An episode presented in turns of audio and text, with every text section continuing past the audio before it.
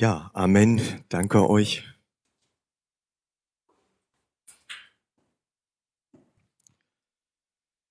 Schön, dass willkommen.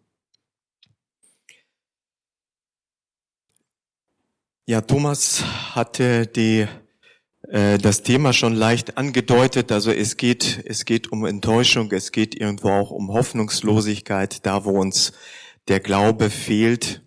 Und es geht auch um Konfrontation. Deshalb, ich habe äh, paar Zettel, äh, was heißt, ich habe einen Zettel vorbereitet. Ne? Also wer auf den Platz seinen Zettel, den Zettel nicht findet, ich glaube, es sind genug im Raum verteilt. Es sind auch genug Kulis da, dass jeder irgendwie einen Kugelschreiber hat.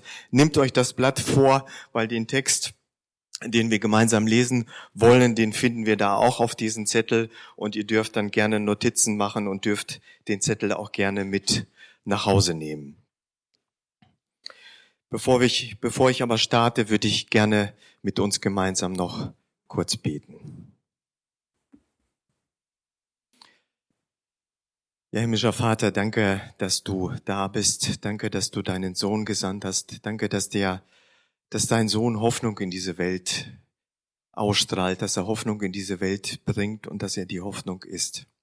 Ich bitte dich, dass du heute Morgen uns mit dieser Hoffnung berührst, dass du uns wieder hoffnungsvoll stimmst, dass du uns wieder auf dich besinnen und konzentrieren lässt.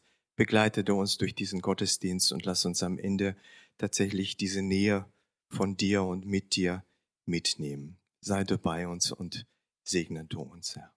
Amen.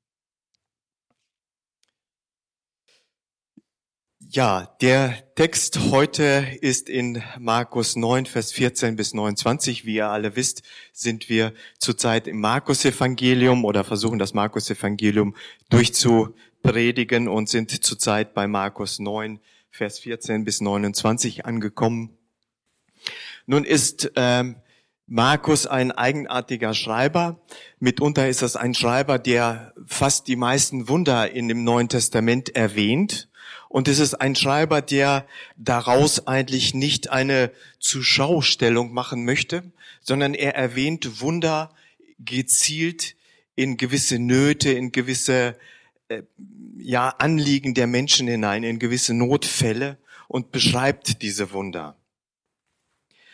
Und ähm, dieses Wunder, um das es hier heute geht, ist eingebettet in eine Geschichte, die im Vorfeld stattgefunden hat. Und zwar sind im Vorfeld drei Jünger besonders mit Jesus unterwegs und diese drei Jünger erleben was ganz Außergewöhnliches. Sie erleben die Verklärung Jesu, wo vom Himmel eine Stimme erschallt und sagt, das ist mein geliebter Sohn, auf den hört. Und aus dieser Begebenheit, aus dieser Verklärung kommen die runter und geraten eigentlich direkt in den Streit. Und in diesen Streit, in den sie geraten, diese Geschichte würde ich gerne mit uns gemeinsam lesen. Da heißt es, als sie zu den anderen Jüngern zurückkamen, waren diese von einer großen Menschenmenge umringt, darunter einige Schriftgelehrte, die ein Streitgespräch mit ihnen führten.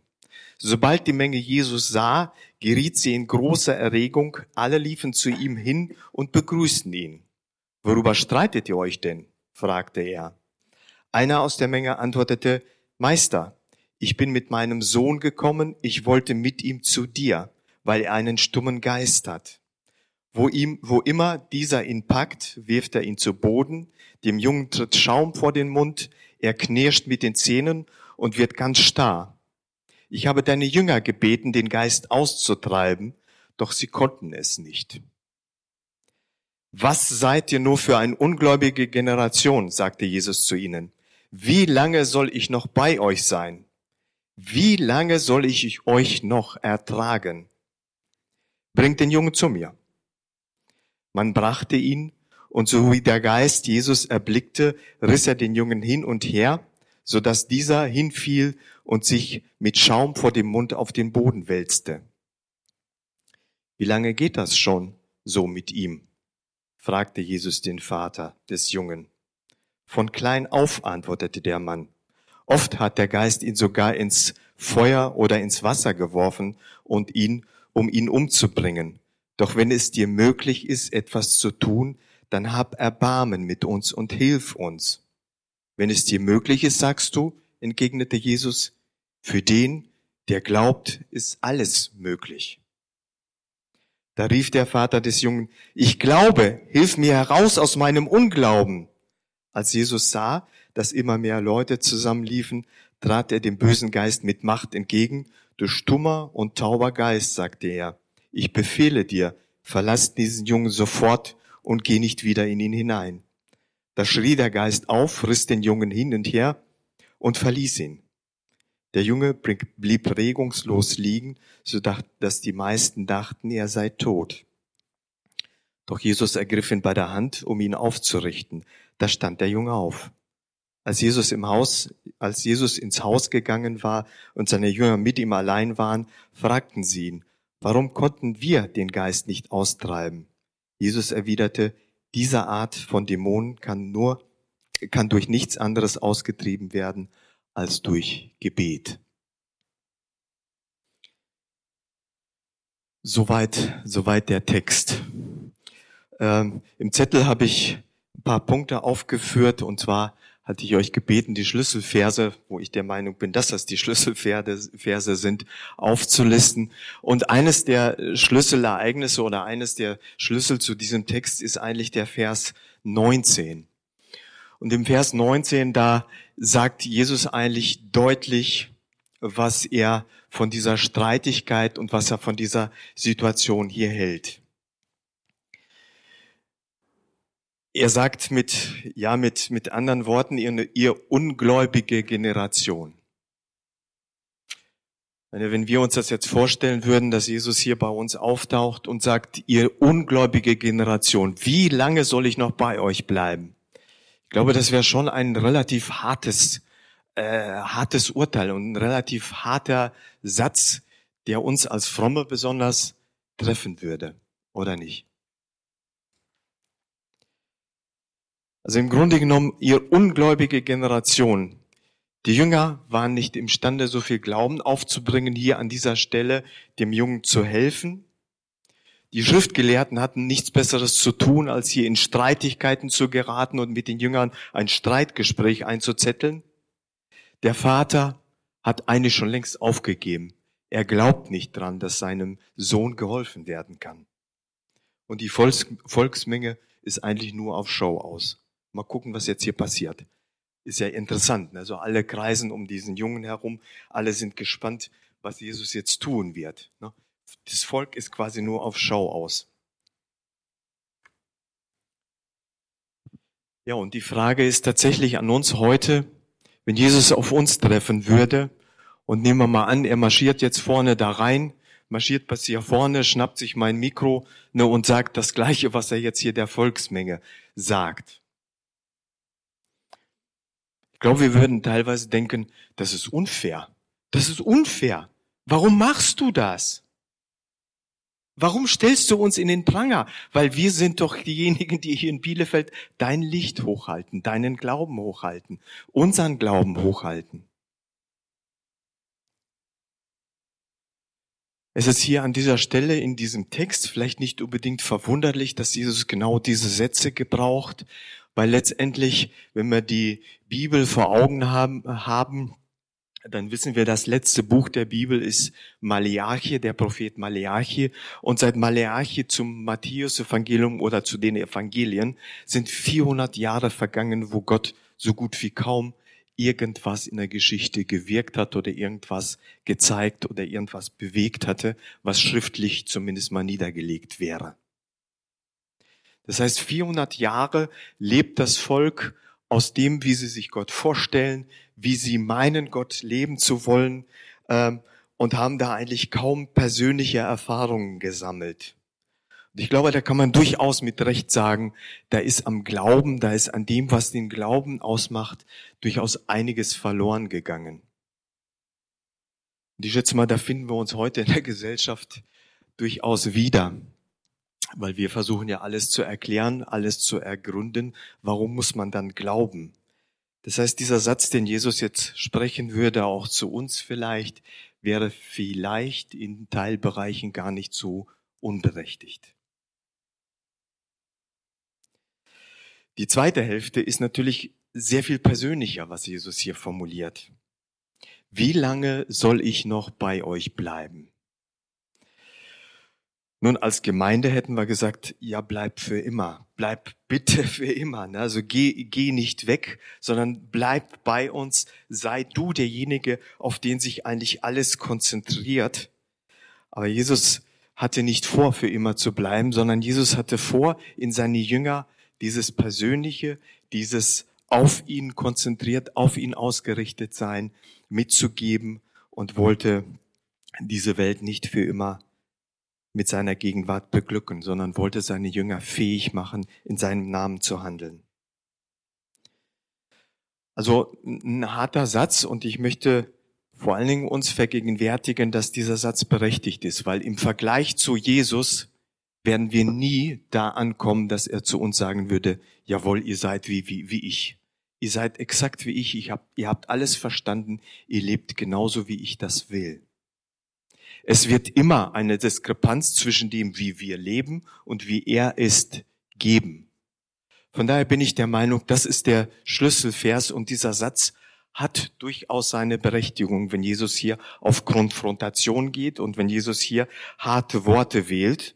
Und manchmal wäre es auch ganz hilfreich, uns direkt mit diesen Worten mal anzusprechen und uns direkt mal wach zu rütteln, weil oft sind wir ja der Meinung, wir sind die Frömmsten, die Besten und eigentlich läuft alles gut.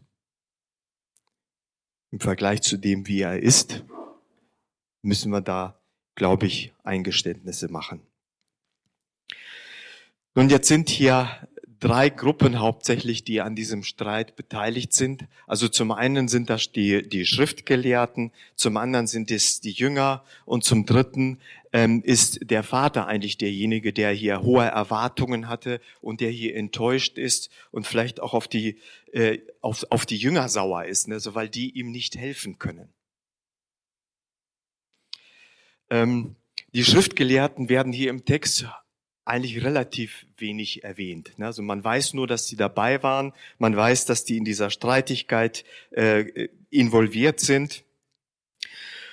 Und wir wissen, wie Jesus mit Schriftgelehrten umging. Er hatte mit denen durchaus mal so sein Problem.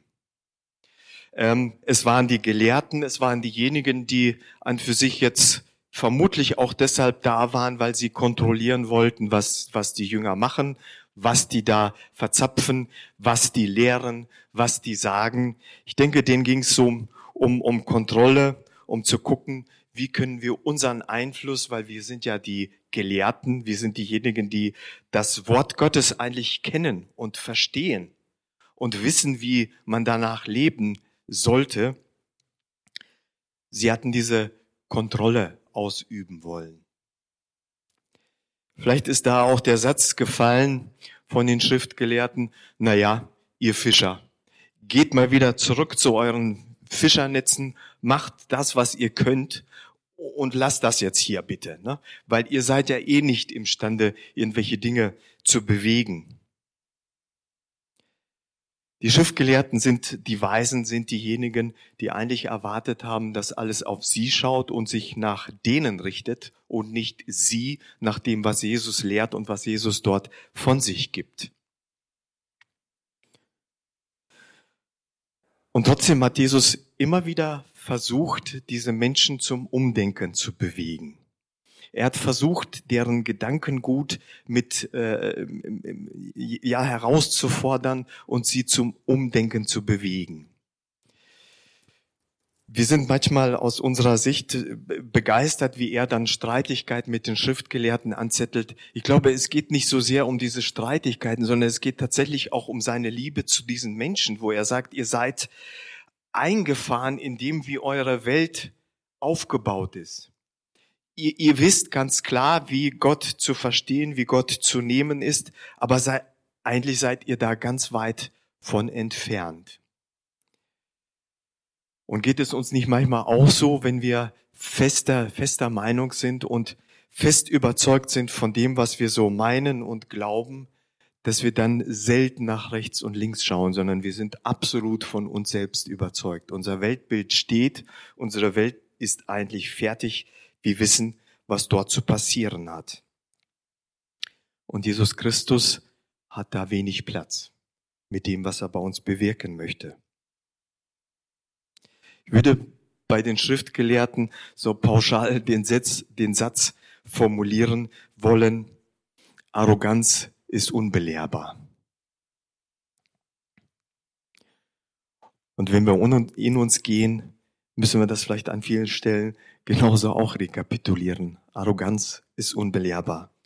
Wenn wir von dem überzeugt sind, was uns so bewegt, dann sind wir schwer davon abzubringen. Und das ist das, wo Jesus eigentlich immer wieder, wo sein Herz, glaube ich, auch blutete, ne, wenn er merkte, dass diese Menschen von ihrem Weg nicht abzubringen sind.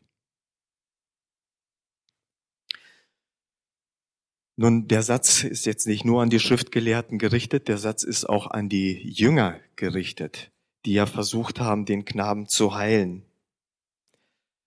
Das heißt, der gleiche Satz gilt uns als Gemeinde, wo wir der Meinung sind, wir sind ja die Jünger, wir sind diejenigen, die diese persönliche Beziehung zu Jesus Christus haben, dass Jesus diesen Satz genauso auch an uns richtet. Oft sind wir ja der Meinung, Gott hat uns bevollmächtigt. Ne? Und die, bei den Jüngern war es ja auch so. Er hatte sie bevollmächtigt und sie hatten ja auch diese Wunder vollbringen können. Nur diesmal hat es nicht geklappt. Es hat nicht funktioniert. Das ist vielleicht für, bei uns auch oft hilfreich, bei uns als Christen mal vor Augen zu halten, dass ähm, die Bibel nicht Harry Potter Buch ist. Ne? Also wenn wir jetzt was wünschen, wenn wir irgendeinen Spruch von uns geben, dann wird es auch passieren. Sondern die Bibel möchte uns mit Gott persönlich bekannt machen. Die Bibel möchte in erster Linie diese persönliche Beziehung aufbauen. Die Jünger hatten Vollmacht, aber hatten an dieser Stelle nichts bewirken können. Und ich finde interessant, wenn ihr den Vers 28 mal lest, da fragen die Jünger Jesus, also warum konnten wir den Geist nicht austreiben?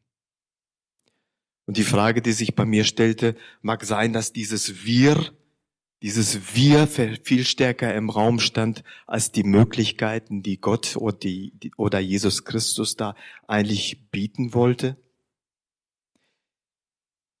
Und wenn wir die Anfang Jesu lesen, dann müsste man ja eigentlich sagen, na ja, ähm, das ist ja was Grundlegendes. Ne? Also bevor wir etwas erwarten, dass wir mit Gott ins Gespräch gehen, dass wir zu ihm beten. Und Jesus muss jetzt hier extra die Jünger nochmal darauf hinweisen, dieser Dämon oder dieser Fall ist eigentlich nur durch Gebet auszutreiben. Wo ich sage, liebe Jünger, seid ihr da nicht vorher drauf gekommen?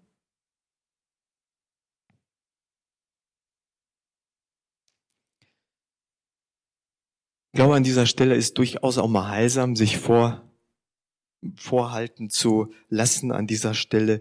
Die Jünger konnten gewisse Dinge nicht bewirken. Und vieles von dem, was wir als Gemeinde bewegen, verändern und tun wollen, können wir aus uns heraus auch nicht.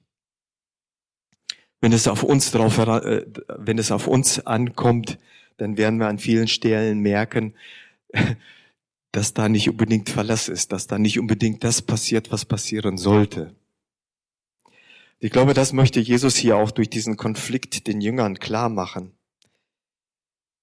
indem er darauf hinweist, die, das Ganze, was jetzt hier stattfindet, ist nur durch Gebet möglich. Gebet ist eine Verbindung, das heißt, das ist das Gespräch, was ich mit Gott suche, wo ich ihm das, was ich als Anliegen vor Augen habe, ihm gebe und ihn wirken lasse ihn in den Mittelpunkt stelle und ihn ähm, das Wunder oder die Not oder was auch immer ihn das Ganze heilen lasse.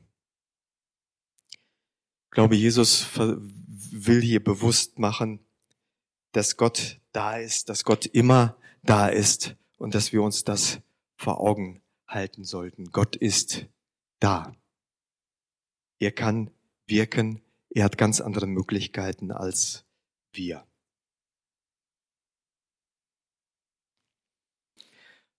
Nun kommen wir zu dem Vater, der eigentlich das Ganze ausgelöst hat, der eigentlich hier in der ganzen Geschichte die größte Not und eigentlich derjenige ist, der ja mehr oder weniger im Mittelpunkt steht.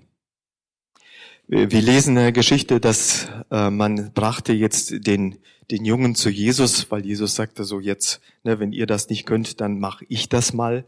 Ähm, und wir sehen, dass der Junge, sobald er Jesus sieht, wieder diesen Anfall bekommt.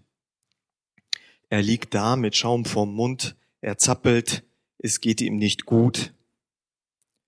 Aber erstaunlicherweise bleibt der Vater ganz ruhig bei dieser ganzen Angelegenheit und Jesus nimmt sich auch Zeit, um jetzt nicht überzureagieren, um nicht direkt diese Situation anzupassen und anzufassen und sofort eine Heilung zu bewirken, sondern Jesus nimmt sich Zeit,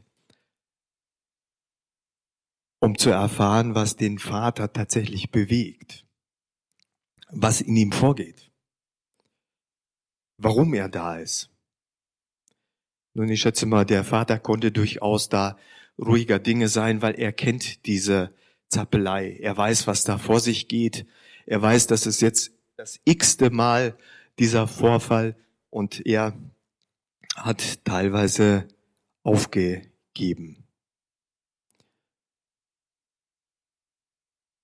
Und wir merken, dass Jesus ihn fragt, ne, wie lange das geht und seit wann das Kind das hat. Ähm, und stellen fest, dass der Vater da schon ziemlich lange drunter zu leiden hat. Also es geht Jahre vergehen und es passiert hier nichts. Und man könnte jetzt an dieser Stelle, und da möchte ich uns hineinnehmen, ich weiß es nicht, welche Nöte, welche Dinge dich heute bewegen, wo du eine Not hast, ne, die, die gelöst werden muss, wo du vielleicht Dinge im Leben hast, die dich bewegen, die dich verunsichern, die dir Sorgen machen. Und die Frage an dich ist, in welchem Korb legst du die Sachen rein? Also es gibt zwei Körbe, wo ich sage, der eine Korb heißt möglich, der andere Korb heißt unmöglich. Und die Frage an uns ist, das, was uns bewegt, das, was uns belastet, da, wo wir eine Not haben, wo legen wir die Dinge rein? Sind die eher im Bereich möglich dass wir sagen, für Gott ist es möglich, mir in diesem speziellen Fall zu helfen. Oder gehen wir davon aus, das ist eigentlich unmöglich und ich lasse es mal lieber in diesem Körbchen unmöglich drin. Nun, wir merken, er hat, der Vater selbst hat hier keine große Erwartungen mehr. Man merkt, dass da so eine gewisse Resignation im Raum liegt, also wo er Jesus nur, nur den Satz sagt, wenn es dir möglich ist. Wenn es dir möglich ist, hab Erbarmen. Also allein aus diesem Grund hab Erbarmen, allein wegen mir. Mir geht's nicht gut damit. Und da kommt der Satz von Jesus, der da wirklich mitten reinhaut. Alles ist möglich dem, der da glaubt. Alles ist möglich dem, der da glaubt. Das ist ein Spruch, der grundsätzlich sehr viel Hoffnung verbreitet, der irgendwie die Morgensonne warm aufgehen lässt und meine Welt als eine sehen lässt, wo alles möglich ist. Eine Welt voller Möglichkeiten, voller Wege, die man gehen kann. Eine Welt, in der es meine Pläne, meine Wünsche, mein Hoffen keine Stoppschilder gibt. Es gibt keine Sackgasse. Das wäre doch wunderbar, oder? Wenn Jesus dir diesen Satz sagt, dem, der alles ist möglich, dem, der da glaubt. Und mit Jesus Christus ist ja tatsächlich vieles möglich. Mit Jesus Christus kannst du deine Möglichkeiten, die du hast, wesentlich weiter fassen, als du die bis heute hast. Und das ist das, was Jesus hier diesem Vater mitgeben möchte. Er möchte ihm wieder Hoffnung geben. Er möchte ihm wieder neu ausrichten. Er möchte ihm wieder aus dieser Tiefe, in der er steckt, rausholen. Nun, ich glaube, an dieser Stelle ist dem Vater bewusst geworden, dass er eigentlich dieses Anliegen mit seinem Sohn in dem Korb unmöglich drin hat. An dieser Stelle wird ihm das bewusst, dass eigentlich ist das Anliegen, was er hat, in dem Korb unmöglich drin. Und hier ist es nur verständlich, dass er dann diesen Satz ausspricht, ich glaube, hilf meinem Unglauben.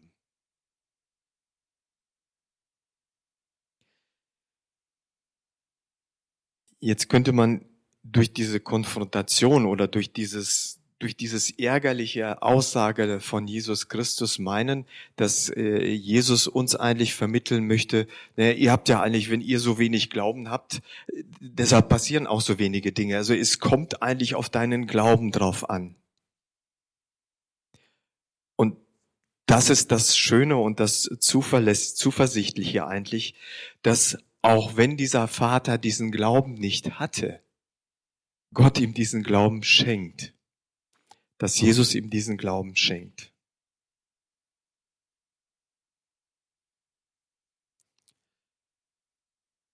Und das ist das Tolle an dieser Geschichte. Es kommt nicht darauf an, ob du vieles glaubst, ob du vieles für möglich oder unmöglich hältst.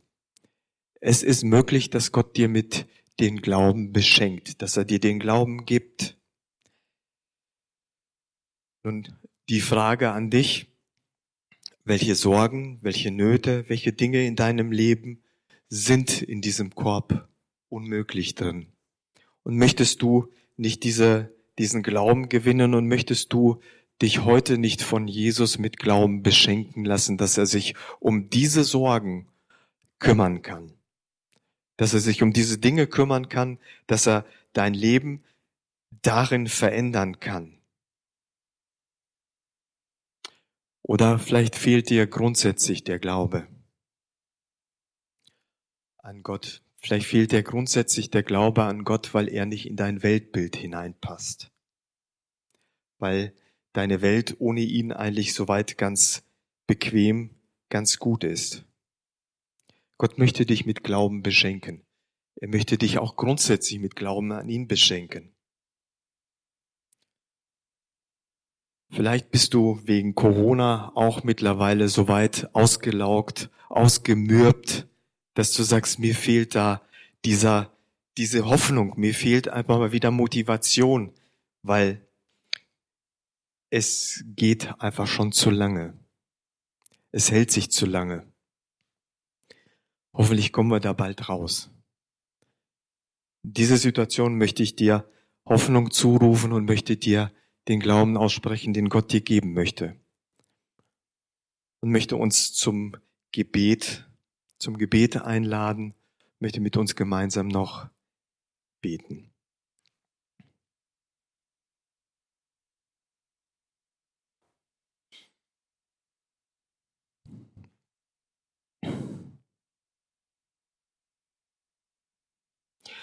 Ja, himmlischer Vater, Du weißt, wo jeder von uns in so einer Situation drin ist, wo ihm der Glaube fehlt, wo seine Not so groß ist, wo er schon aufgegeben hat, an die Möglichkeiten zu glauben.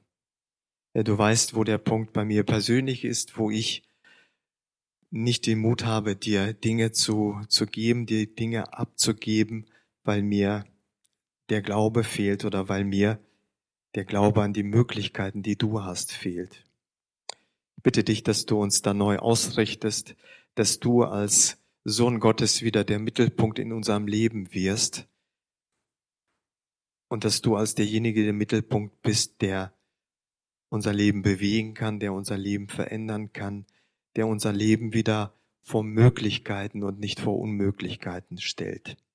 Er begleitete uns, gibt uns diese Hoffnung und Hilf uns wie dieser Vater, den Mut zu haben, wenn uns der Glaube fehlt, es dir anzuvertrauen, dir zu sagen und uns von diesem Glauben beschenken zu lassen. Ja, Vater, ich befehle uns dir an und bitten dich, bitte dich um deine Führung und um deinen Beistand und um deinen Segen, Herr. Amen.